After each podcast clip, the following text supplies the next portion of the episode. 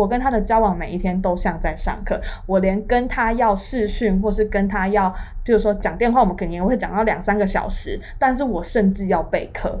你们敢相信吗？我跟这样子的这样的高学历、高知识分子上，就是不上课，在讲上课。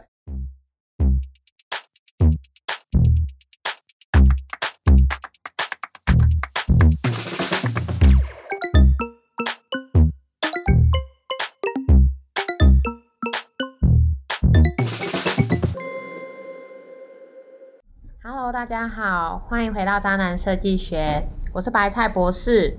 今天的来宾呢是雨辰，请你先跟大家自我介绍一下。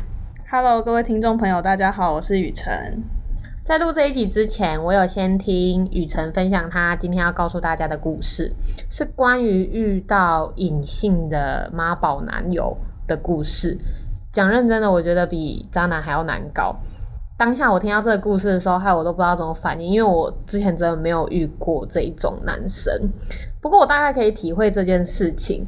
呃，我之前有一个男朋友，那他自己心理层面是一个很需要被人家照顾的人，是因为他的家庭因素的关系，在家里爸爸妈妈没有给他足够的爱，于是他也变得很自卑。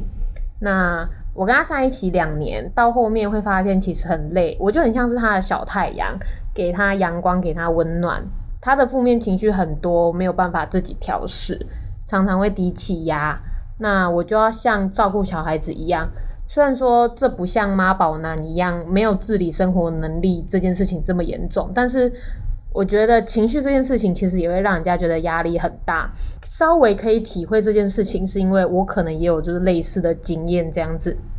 不过在这件事情发生之后，我就觉得以前我会很喜欢当人家的小太阳，给人家温暖。我觉得能照亮人是一件很美好的事情。但这段感情后，你知道自己的时间其实很不足够，你只能尽你所能的照顾自己好，本身其实就已经是一件很困难的事情了。同时，你还要照亮别人，我真的觉得是真的不是每一个人都可以做的这么好的事情。那雨辰你呢？你自己对于这段感情之后的感情观有什么改变吗？嗯，如果是讲到这段感情的感情观之类对我的影响的话，我可能会先从遇到他之前开始说，因为我在呃我的人格特质比较像是我觉得被需要是一种幸福，所以我很愿意去嗯帮助我所有的家人、朋友跟男男朋友这样子，嗯。呃，所以就是我，我甚至觉得被利用，我才嗯会觉得我有价值。就是任何人来利用我，都会非常开心。然后反而是很多真正对我好的朋友，或是我的家人，会帮我踩刹车，叫会叫我说不要再当烂好人之类的这样子。所以呢，其实等于说我在遇到他之前的每一任，都会是有点像我在热脸贴冷屁股吧，这样子。哦 OK，好，那在遇到他之后呢，因为我是他的第一任女朋友，嗯，那他也是我的名义上第一任男朋友。之前有好多人是不是？呃、不是不是，名名义上这个意思是说，我们以前可能，譬如说是校园里面的班队，那大家心知肚明，但是我们从来没有公开说，哦，我是谁谁谁的女朋友。所以，嗯，跟他在一起相处之后，我就会觉得，反正就是很珍惜嘛那段过程，一直到遇到一些不适合的情况之后，现在分手了之后，我才真正意识到说要去找到一个适合的人。会比较不那么累，对不对？对，那时候为什么会想要想要跟他交往，是因为我的家庭观念，呃，我们家是比较多老师背景、教育背景的人，所以变成像呃，我的家庭对我的要求很高。从我求学以来，他们就会说，譬如说只能念女中，非台青教程证不能念，PR 值不能掉超过多少这样子的。压力不会很大吗？压力很大啊，但是我自己是是可以扛得住这个压力的。但我不喜欢我的朋友或我的男朋友被家里人看不起，我不想要先陷入一段感情，结果要介绍给家人的时候，因为他的学历而而我被迫要放弃什么什么。所以你的爸妈除了要求你，还会要求男朋友？他可能不是明面上要求，但是一定会不小心酸到啊，聊天中会不小心讲到啊，你懂意思吗？反正你爸妈是介意这件事情的，肯定介意。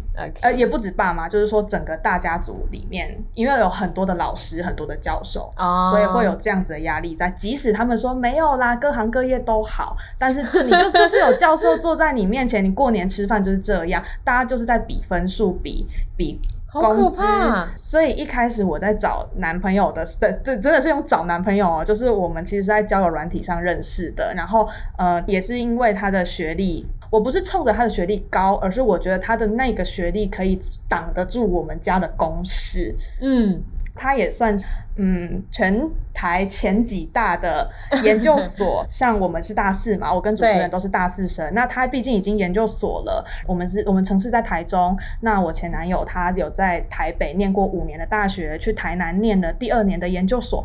那当初我就会觉得，呃，就看他的资料来看，就觉得这个人应该可以在外自己生活吧，可以会自己洗衣服，会自己洗碗，他应该就算有独立生活能力。我就当初就非常片面的觉得他一定不是妈宝男，所以就跟他交往了。你那时候跟他在交友软体上认识的时候，他是哪些点吸引你？除了学历以外，呃，他会丢问题，例如我们在聊天的时候。当我们没有见过面，其实我们在聊天室里面，你会很怕别人据点你吧？对，对，他会就嗯我我的话题里面，然后去问问题。例如我们是学设计的嘛，我们可能会讲到一些工艺，例如木工、陶艺，他可能就会啊那逃逸是什么？那即使它是一个很简单的问题，我也会觉得哎你对我的话题有兴趣，我就会我就很更愿意聊下去。你觉得他有想要了解？了解，而且又刚好我也是有一点类教育背景的人，所以我其实非常喜欢别人对我发问，我非常喜欢解答任何人的问题。就像你刚刚讲的，你觉得可以被利用，也是一种对，所以嗯我就回答他了。但殊不知这件事情到后面有一个很可怕的转折，例如他什么都要问，什么都要问为什么。这时候我就觉得这已经不是求知欲了，是是他没有自己的上进心，就是就是这件事你可以自己找。本来就可以从生活中去累积经验的，结果你完全没有去体验你的生活，然后只知道从我这个呃，就我好像变成他的老师一样，每天都要 Q A，然后每每一次的交往结束，呃，他送我回家，他跟我讲的不是晚安，不是再见，是谢谢你今天的的指导，好像下好像下课了。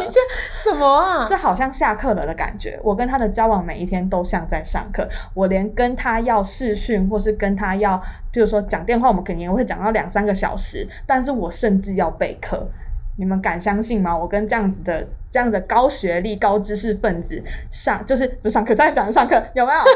就 是我跟 嗯，呃，只是想要简单的聊聊天，但是我需要去准备我要教他的内容，甚至我要提供书单去给他看。一开始我当然很不愿意做这样的角色，因为就就像我刚刚说的，我前面我心仪的对象都很习惯把我当妈妈，因为我在同才中很就是很容易被大家当成老妈子的角色。嗯，对，就像例如举说前面，呃，像我有暗恋，曾经暗恋我同事，那那时候我跟他告白完之后，他就直接说，我觉得你比较像妈妈。所以从那一次之后，我就会尽量不要在男女的感情相处之间让自己变得像妈妈。所以其实我在感情里面也有很多很小女人的样态，并不是这么女强人。对，但是结果殊不知又遇到这个伪妈宝男，我觉得嗯像妈妈这件事情，一定是女生的本性会有了，只是可能有些人比较多。我觉得你可能是算是比较多的那一种，可能或许又在跟他在一起的时候，你有可能不小心有这样子的关爱。哎，这个点我跟他有一次聊天的时候，我有聊到。我当然也没有这么直接说你是不是把我当妈啦，因为我很怕他跟我说是。所以呢，那一次我就是呃，就那一天的聊天观察下来，我就问他说：“你是不是那种小时候，然后你就会什么事情都是我我妈妈说，我妈妈说，就是你妈妈说的就是真理。然后自从你开始上幼稚园之后，你是那种会回家跟妈妈说我们老师说什么什么哦，然后你就会把老师讲的话当真理的人。然后一直到你现在遇到我，你会去跟你其他的人，甚至跟你妈说，我女朋友说什么什么，你现在把我当真理是不是？然后他那次就跟我说是是。天啊，他感觉是一直在找一个正解，他在他的生活里面找正解。哎，那个正解永远都是别人，对，完全没有主见。应该是说他已经不只是在生生理上，心理上也是，对吧？你在跟他沟通，就听他讲话的过程中，可以发现这个人完全没有主见，甚至我们去呃跟朋友一整群朋友有男有女这样子出去玩，他送我回家的路上，我会跟他说哦，那呃今天的哪间餐厅很好吃啊？他就说哦，那是某某某找的。呃，今天去哪间呃什么什么店很好玩啊？然后他就说哦，那是谁谁谁找的，根本都不是他安排的行程。后来有一次我就跟他说，哎，那。我们都参加过别人主办的这么多次活动，我们是不是也可以来来办个活动，然后也让我们当主揪，然后揪大家一起来玩。嗯，然后他就是一脸新奇的，好像这辈子第一次遇到这种事情。可是这对我而言是在生活中习以为常的事情，好那就变成我有点像带着他做好，然后结果他就像他就会跟我跟我回报，我餐厅订好了什么之类的，好像小朋友在跟老师在跟妈妈报备。对，而且订餐厅这件事情也都是哦。他跟我出去从来不订餐厅，我们永远都要在餐厅门口等现场后位。可能在他以前的生活并不需要订餐厅。你会告诉他可以请他帮忙这件事情吗？对，像这种时候，我就会跟他说，我们不是两个人后位就会有位置的，我们一群可能八个人、十个人，你一定要提早跟人家订餐厅。嗯，你也不能定你可以的时间，你要想我们有朋友几点才下班，几点才能到。然后你要帮大家想，他们有没有位置可以停车？你要在群组里面直接跟大家说，下公车可以下哪一站，骑摩托车可以停哪里，这些都是你可以事先想到的点，不用我教。其实不是每一个人都可以想那么周到啦，我懂，我懂。真的吗？可是可是这件事情在我的生活中可能是习惯了啦。哦，对，所以也有可能因为这个习惯，大家才把我当老老妈子。说老实话，主持人，你觉得我有这样的倾向 是吧？呃我没有把你当老妈子，但是很多事情如果问你的话。会有比较一个周全的答案，但我觉得这跟我的家庭教育有关系。这件事情他也问过，他也会说你为什么会想那么多？你为什么都那么有想法？就是他连这种事都会问我为什么。就每个人个人对我当下答不出来，但是我因为为了告诉他一个正解，我把我自己剖析了一遍，回家问了我妈，我找到答案了。就是因为呃，我妈从小，我我从上幼稚园以来，我妈就不准我说不知道。而而且一定要有答案，就是呃，连幼稚园然后放学回家，我妈会说老师今天教什么啊？这你是不能回答不知道的。嗯，这就变成说，在我的生活中，每一件事情都会有答案，不会有不知道这个选项。所以你没有办法接受你男朋友这样子完全没有自理生活能力的人，对吧？没有主见、没有想法的人。然后甚至连我们这样日常的沟通，他都能问我说：“你为什么会这样？就你为什么会有这样的想法？”但他这件事情对我来讲可能是理所当然，然后我反而会被他问倒。因为我又非常的好胜心很强，我只要被他问倒，我当天就会回去找答案，为了要下次告诉他。那你是在跟他相处大概多久之后，你发现他可能不是你原本想象中的那个样子？其实跟他交往的时候，发现他有一个很大的优点，就是他这个人完全不会说谎话，因为他是理工男，所以他的脑袋里面只有零跟一，所以只要他，甚至连我们讲的场面话，他都会跳出来指责我说你在说谎，你在说谎。这样子。天哪，这样很不给你面子。对，刚刚主持人问到我说，我什么时候发现不适合，是因为这这个点我还蛮庆幸的啦。就是他有一天我们在通电话的时候，他直接很老实，连掩饰都不掩饰的告诉我说，我今天心情不好，所以我回宿舍摔东西。对，那这时候我有吓到，我想说，现在不爽就会摔你自己的东西，以后在一起怎么办？你会不会摔？我的东西你会不会打我？我不知道，但是因为他当下也跟我说他心情不好，所以我也不可能直接这样问。这件事情只默默在我心里打了分数，嗯，这样子也从这个点才发现他其实还蛮蛮小朋友的啊，大人了怎么还会说因为心情不好而去摔东西？这不是幼稚园小朋友摔完了玩具，然后还老实的跑去跟老师或妈妈说我刚刚摔了，他是不是想要取得你一些安慰吗？呃，也有可能，也有可能我 get 不到，我不确定。像我跟他沟通到后来，就会发现他的语语句中很容易去逃避问题。他会说，譬如说他的工作遇到什么问题，或者实验室遇到什么问题，那他的语语句里面都会是很烦躁哎，然后或者是说早知道就就是怎么样怎么样可以可以省掉这件事情，或者他甚至会直接说我不想做了。但是这件事情在我的生活里面是不允许的，因为我们设计师的生活比较常是发现问题、解决问题，而且我们在发现问题的时候，脑袋里面通常就会已经跑出 Plan A、Plan B、Plan C，一直到我们要跟别人讲这件事情的时候，已经会跑出方案来了，对吧？设计师，没错，不要 问，不到设计师，但是没有错。对我们习惯去发在生活中发现问题、解决问题，甚至在一些很合理的事情中发现不到问题，就是我们的问题。对啊，对啊，对，但是他不是，他会因为遇到了问题而很烦躁，呃，想不出解决问题就算了，还把所有的负面情绪丢出来，让我觉得不是很恰当。后面是什么事情导致你们分手的？导火线是什么让你们分手？我有一点点忘记，我知道他会摔东西这件事情，一直到我们分手隔了多久？因为这件事情我没有跟他。明面讲，所以这件事情就是我就有点忘了这样。那到后来真的要分手的那一个月内，呃，也是发生一些沟通上的问题，但是已经不止在。我去自我安慰说啊，那只是他不会讲话啦，或者是什么的，是已经我发现我们的三观，就是所谓的价值观啊、人生观之类的大问题了。呃，第一件就是因为像我们有点远距离恋爱啦，所以就是呃，可能三个礼拜才喝一次咖啡这样子，然啊，其他时间嗯视讯或者是讲电话。有一次就是他回来台中跟我喝咖啡的时候，突然哦，突然就跟我说。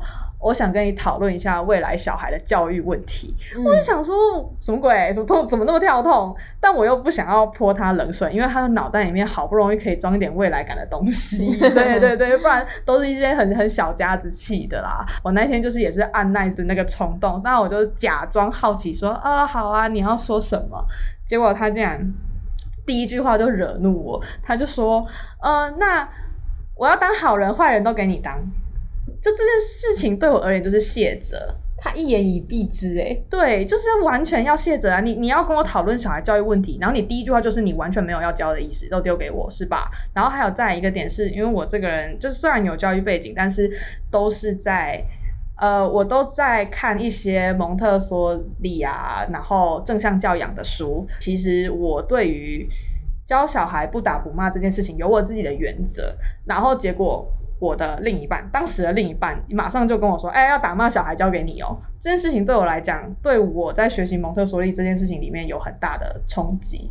反正就是他马上就踩到了你的点的地雷，对。但我们又是三个礼拜才见一次，还在咖啡厅，我也不可能翻桌，所以呢，我就我就 我就直接嗯，我去一下厕所，然后我们就把这个话题结束掉了。我就只让他单方面输出，我也没给他反馈啦，这样子，因为我怕我怕跟他吵起来。就嗯，你看像这种，我遇到我自己的负面情绪，但我知道当下他听不懂我要讲什么的时候，我就会先把自己关机，先把自己关机。重新整理这样子，嗯，你会先去调试自己，然后转成他听得懂的的模式去讲给他听，这样子。那当然这件事情就是我觉得没有往后讲的必要，我就是先暂停了这个话题。然后第二件事情是，也是大概差差不多过了几个礼拜吧，有一次就是呃，我载他去让他去跟朋友聚会，然后他在我的副驾驶座就跟我说：“哦，我想跟你讨论一件事情。”我就想说：“哎呦，这一句有点耳熟，感觉有点。”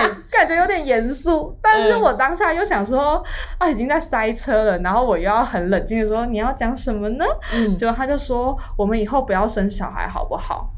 然后这个点也是有点稍微踩到我，因为我我本人是对我的人生有有一点规划的，我很希望我可以在毕业几年内就赶快生小孩，赶快就是有对象，然后生小孩，因为我不想跟我的小孩差太多岁。对我还是我很希望就是可以跟我的小孩一起玩，一起长大这样子。但这件事情他并不知道，因为我跟他交往期间不会跟他讲到小孩的事情，我觉得或者结婚或小孩的事情，我怕会给人家压力。虽然我心里有一个有一个时间表想完成。当然自己的愿望。好，你讲回刚刚，他就说不要生小孩，好不好？这时候其实我心里已经跑出各式各样的答案。我心里想说，如果你要说什么哦，心疼我啊，不要让我痛啊，或是怎么怎么样的，我都还可以理解一下。你只是不会讲话。结果呢，当我沉住气问他说，嗯，为什么呢？各位听众，你们猜出他回答出什么荒谬的答案吗？他讲什么？他说，因为我觉得每个小孩都不是自愿被生下来的。天哪！你们是不是白眼已经翻到后脑勺，又翻回来了呢？我没有办法理解他讲这句话背后的逻辑什么。他因为讲了这句话，我还开始在反思说：难道他后悔被生下来了吗？但是他有讲他的后面故事历程吗？他可能背后有一段心酸的故事。也没有。可是因为我见过他的父母，也很常从他嘴里面听到他父母教养他们兄弟的事情。我甚至觉得他的父母还蛮优秀的。就是我，我。觉觉得应该是。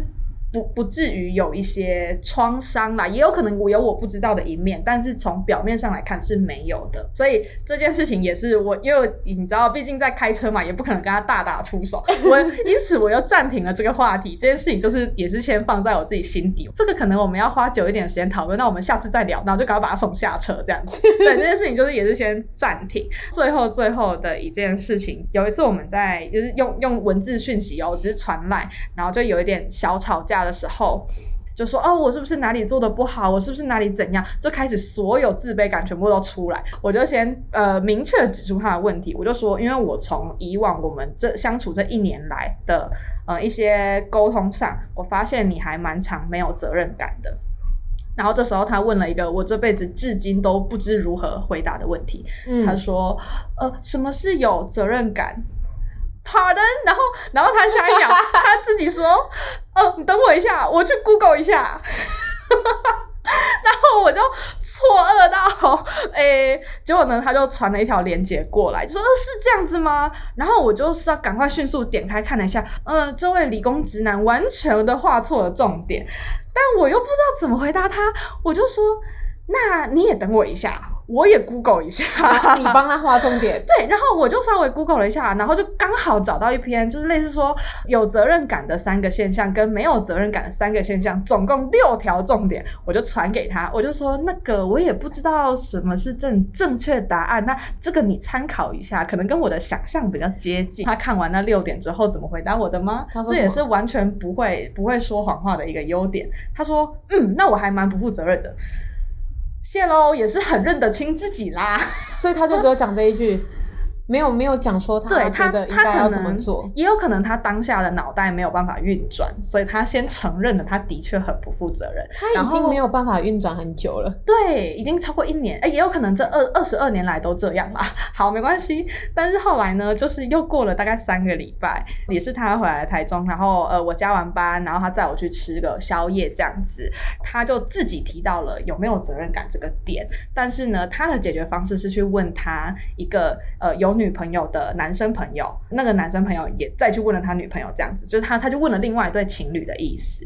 结果呢，别人就告诉他说：“哦，可能只是你你没有达到雨辰的期望啦。”结果呢，他也完全就是没有消化这这句话，原封不动的告诉我，他就说：“哦，我朋友只是说我没有达到你的期望啦。”然后我就说：“我就说，我已经觉得他快被我逼，我已经觉得我快被他逼疯了。”然后我就跟他说：“你知道吗？责任感这件事情在。”就是大部分的的的人呐，不就不止男生或女生哦，在大部分的人眼中，他应该是必备项。就责任感应该是要一个是必备项，不是加分项。今天如果说我的理想型是要一个呃幽默感的男朋友啊，然后就你刚好没那么好笑，那你才可以说你没有达到我的期望值。但今天责任感应该是每个人的必备项，而且我当下也是直接。直接指正他说，就是我指的责任感已经不止你对我了，是你身为儿子、身为员工、身为学生的责任感，我在你身上都感受不到。你在做你的专案的时候，你怎么可能可以？你你可以稍微的抱怨老板有什么不合理的地方，但你要做的是找到解决方式。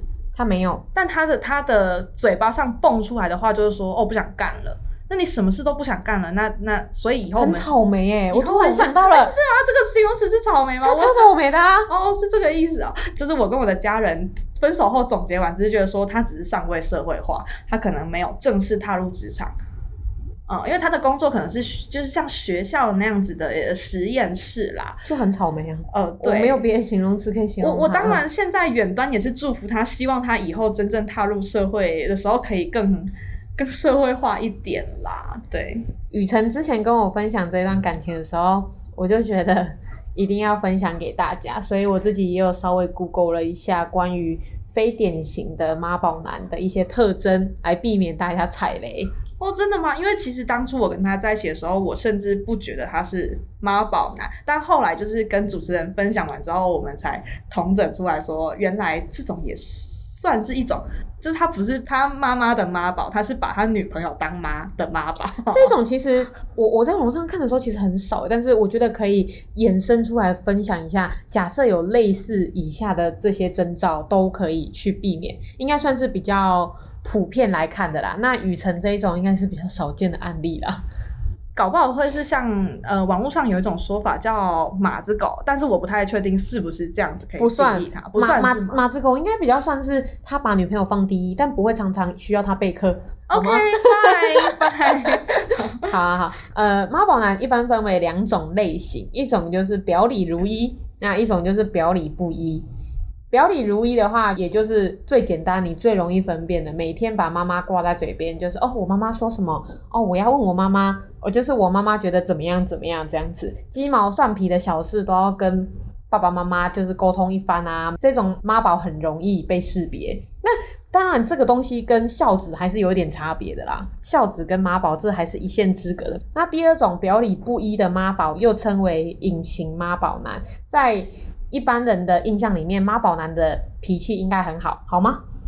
脾气很好啊，就是他是那种我们说的高乙，很高乙，对高乙高乙啊，比较温柔体贴。呃，这种温温柔不在我需要的点上，然后也也就是说，因为他并不会替别人着想，所以你并没有办法说他体贴，就体贴这个标签没有办法贴到他身上，但他也不是不体贴，懂我意思吗？他没有体贴到你的点上面，对。但你之前分享的时候，我发现他真的完全体贴错。就例如说，你之前有给我看过他的对话记录，就是哦，我很怕打给你啊，什么都会怕，他怕打扰到你什么的。啊，这种自卑过度，然后把自己非常的、非常放在讨好的姿态，刚好不是我要的。嗯嗯，对。那可能会导致说，就是你在很长的相处里面，你很难去分辨出他到底是不是妈宝男。对，就像我一开始说的，我以为有生活自理能力的人，应该起码不是典型妈宝男，但是殊不知我刚好遇到这个，就是完全没有主见、没有想法的人。这样，我找到的文献资料刚好是说，这隐形的妈宝男有可能在你面前是大男子主义，但是在他父母面前可能是温顺的小绵羊。那其实这件事情是完全相反，所以你已经变成他妈妈了。对，呃，很很不幸运的，好像是的。他的妈宝男完全是呈现在跟你在一起的时候，对，就把女朋友当妈吧。我的天啊，好，真的刚好完全相反，也就是说，他真的很隐性妈宝啦，就是可能很极端的相反吧，完全没主见、没担当。所以呢，我就更应该要分享一下对于。妈宝男的一些征兆，大家应该要知道。那个太隐性的，我们就先暂且不聊。那我们先聊比较大众化来说，可能大家比较常遇到的第一个征兆呢，听父母的话，巨细靡遗，让他觉得你很体贴。在恋爱初期，你会觉得自己捡了一个宝。跟他相处了一段时间，可能会发现呢，他很爱推卸责任，可能就会觉得都是你的问题，这样子就如同刚刚雨辰讲到的，诶，可能教育小孩啊，就是你都要当坏人。对对，我觉得这算，就是也要我自己去分析他的语句里面，对，可能我对这个比较敏感啦。哼哼哼哼。那再来是精神上与妈共生。那雨辰这个呢，他是例外，因为雨辰自己就是妈妈。好，那再来是生活上与你共生，他没有办法自理，可能有，但是这方面我没有多问。他的生活可能他自己在外线是可以自理，对，但是这件事情我没有多问啦。其实一般人应该都很容易看得出来，但女生还是会有那种。母爱心态就很容易会陷进去，伤害力这么大，那女生只能坐以待毙吗？当然不是。其实我们在前期的时候可以多多观察，尤其是她跟妈妈相处的过程中，你更要提高警觉，擦亮双眼，看看她对你的态度跟对她母亲的态度有什么分别。因为隐性的妈宝男，他的隐蔽性只是对于外人，在母亲面前，他的隐性就已经不再是隐性了，而是浮出水面，转为显性。如果可以及时的抓住这个时机加以观察，就能很快的看出端倪。那当然啦、刚刚前面就有讲到说，其实孝子跟妈宝这两件事情，其实真的是一线之隔，所以女生们当然不需要太过于大惊小怪，但同时也要好好的观察他们的心态这样子。那这边我可以分享一下，有一个心理学家武志红曾经在他的书说到，这一切不幸的关键都跟大多数的成年人心理水平是婴儿有关。像这样子的妈宝男，有可能都是出自于他们在婴儿期的时候会有几个特征，可能会导致他们养成这种妈宝的习性这样子。那第一个呢，可能就是共生心理，在六个月前的婴儿几乎没有行动能力，完全无法独立思考，完全依赖父母，没有父母就活不下去，这是养成他们可能变成妈宝男、巨婴男的第一个现象。那第二个呢，可能就是全能自恋。六个月前的婴儿会觉得说自己跟母亲是一体的，整个世界都是围着他转，然后为他服务，为他存在，天真的认为自己一动念头，父母跟世界就应该围着他转。第三种呢是偏执分裂。婴儿眼中的世界非黑即白，被满足了就开心的像天使。那假设你没有顺着他的话，就会像恶魔一样，他只管自己开不开心、好不好过这样子。那以上这三个情况是一个六个月前婴儿如何被父母对待，进而影响长大后是否会成为妈宝男或是巨婴男的关键。其实我在网络上有看到很多女生分享哦，她自己其实已经嫁给了这种妈宝男，才发发现说哇哦，天哪，他其实是妈宝男，所以这种已经完全超级没有救了。于是呢，啊。我又找了一些关于妈宝男的相处技巧，我这边可以分享一下网络上有一些人的实际案例，那你等下也可以分享一下你自己有没有对于嗯。应该要怎么样跟这种人相处的一些关键跟技巧。嗯，第一件事情呢，就是要划清界限，区分彼此的生活事务分工。比方说，像妈宝男，可能假设你真的不幸跟这种人结婚了。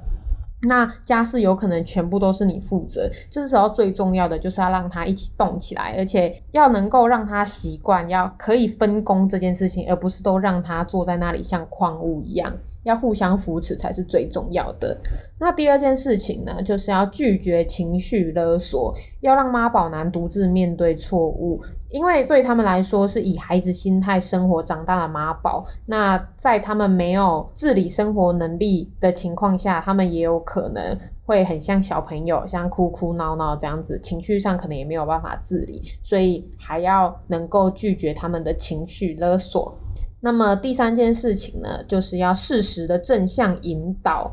鼓励妈宝男勇于表达意见，因为很多事情都是必须要自己做决定，我们没有办法一直帮他做决定，所以一定要引导他，慢慢的去能够有自己的主见，这样子。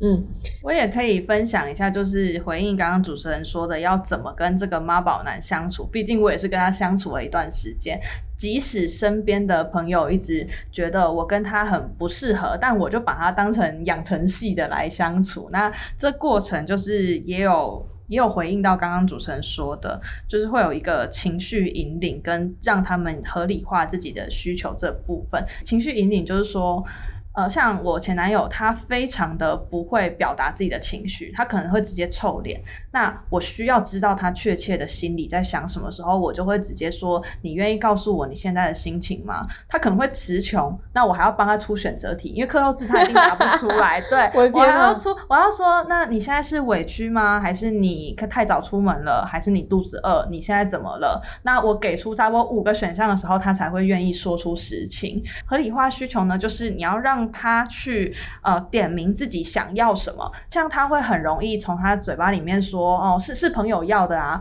然后我就说那那你不喜欢玩这个吗？你都说是朋友约的，哦我也喜欢呐、所以他会有个我也啊。他不会有我要啊，譬如说我们要决定约会地点的时候，我会说你告诉我你想要什么，你自己要什么，你要去哪里，你想看什么。他他有时候会因为这件事情躲在旁边哭，他就说：“天呐，第一次有人问我要什么，他觉得我把它放在第一位了。但是这件事情对我而言是稀松平常的，就是我们彼此把自己的需求就是很明确的摆出来。”对，所以表示其实这样子是不是他之前在小时候的时候，妈妈都是替他做任何决定的那个人？也有可能啦，但因为这件事情我没有问过，嗯，对，但是起码我跟他的呃。呃，我可以很明确的知道他妈妈非常的宠爱他，然后也非常的看重他。对，那他爸爸可能是比较常帮他做决定的人，至少从我跟他父母的交流上来看是这样。哦，其实这样就有迹可循了，也有可能啦。对啊，对，嗯，你自己有没有觉得这段感情中有一些问题？我自己出现最大的问题是我一开始违心了。大家谈恋爱都是找自己喜欢的对象，但因为我前面几段失败的经历，导致我这一次想要从我的家人身边来开条件的感觉。我不想要在跟一个人爱的死去活来的时候，被我的家人拒绝这段感情，就变成我先拿我的家人的需求来找男朋友，导致相处起来真的。不适合的时候，甚至我们和平分手之后，我反而还要自己收烂摊子。我爸还会说：“人家硕士生哎，人家毕业薪水比你高哎，你干嘛不要人家？”天哪！对我，我被我的家人责怪过，但是我也很明确的把刚刚我所有讲到，例如说呃会摔东西，或是情绪，或者是不负责任这个点，跟我的家人解释之后呢，他们才可以理解，也甚至觉得说：“哦，还好还好，我已经没有之前的恋爱脑了。”嗯，对。就是我还要自己去去解释这件事情，这样子。我这边的朋友会觉得还好，我跑得快。但是我我甚至到现在，我跟他没有联络之后，我也不知道他那边的朋友是怎么看我。对，嗯嗯，都过去了。对，都过去了，因为我们现在没有联络啦。对，嗯嗯嗯。想跟大家分享一个恋爱的 SVR 理论。那 S 的话就是。刺激阶段，然后 V 就是价值阶段，R 就是角色阶段。刺激阶段就是大家在第一眼的感觉。通常啊，呃，男女对象在第一眼的感觉，我们都会想要把自己最好的一面展示给对方，去确认我们这个双方都舒服的沟通状态。但结果是，我觉得我一开始就违心了，但这点我们对他感到蛮抱歉的，也对他有点不公平。但是他这个人也很妙，他在一开始不是把他最好的一面展示给我。他在跟我交往的第一天就说：“我要先把我所有的缺点都告诉你。”就他很害怕失去我，所以他要先把他所有缺点都告诉我。就是这也是我很糟糕的地方。我认为我可以，我可以改变他，所以我就硬着头皮就是交往下去了。对这一点，从我们双方都在第一步就已经做错了。在这个 SVR 理论的第二步是价值阶段，这个阶段我们像刚刚说的，在沟通之间才发现我们的价值观相当的不一样。这个时候，我比以前的我好好很多的地方是。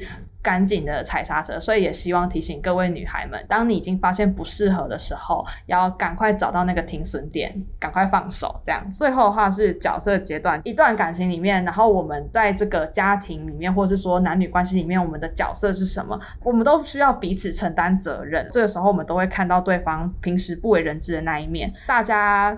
可以在恋爱的时候就尽量的去跟这个人多相处啊，像我，我可能是因为远距离，所以相处的不够。那大家如果先多相处，不管是一起出去旅行也好，或是先同居也好，就可以看到这个人在生活中的角色方面有很多的有没有担当啊，有没有责任感这一类的。的这样子，OK，好，我跟你说，我这里偷偷准备了一个心理测验，真的吗？好惊喜呀！看起来没有，没有，因为我真的不知道这个心理测验是什么。来吧，题目测验是在测验说你吸引到妈宝男友的指数有多高？哇，对，完蛋了，我现在预估会很高很高很高。来吧，来吧，呃，题目是动物园发布了一个重要的消息，有动物逃离了园区。你觉得是哪一种动物逃跑了？A 的话呢是企鹅，B 无尾熊，C 马，D 长颈鹿。来吧，你选一个。等一下，等一下，我要重复一下选项。好，你刚说企鹅、企鹅、无尾熊、马跟长颈鹿，我觉得是长颈鹿。我们这里就先公布。雨辰选的选项，那剩下的话我会放到 IG 上面，对，大家可以再去测测看。你选 D 哦，你会吸引到的妈宝指数二十分而已，哎，那就表示你可能这一生你就不会再碰到妈宝了。对啊，因为我說不定已经看透了，个性独立有想法，不被控制难掌握。有吗？我是啊，我很希望遇到一段势均力敌的爱情，是说男人有他自己的事业，女人也有他他自己的事业。然后我们回到家庭的时候，可以彼此分享工作、分享生活、分享家庭。嗯，我觉得对，但但是但是不会，就是譬如说在金钱上或是在工作价值上面不会不平等。嗯哼哼哼，对，好哦，那我们今天的节目就到这里，谢谢雨辰来跟我们分享这个故事，谢谢白菜博士的邀请。好喽，渣男设计学，我们这一期就到这里，我们下次见，拜拜，拜拜。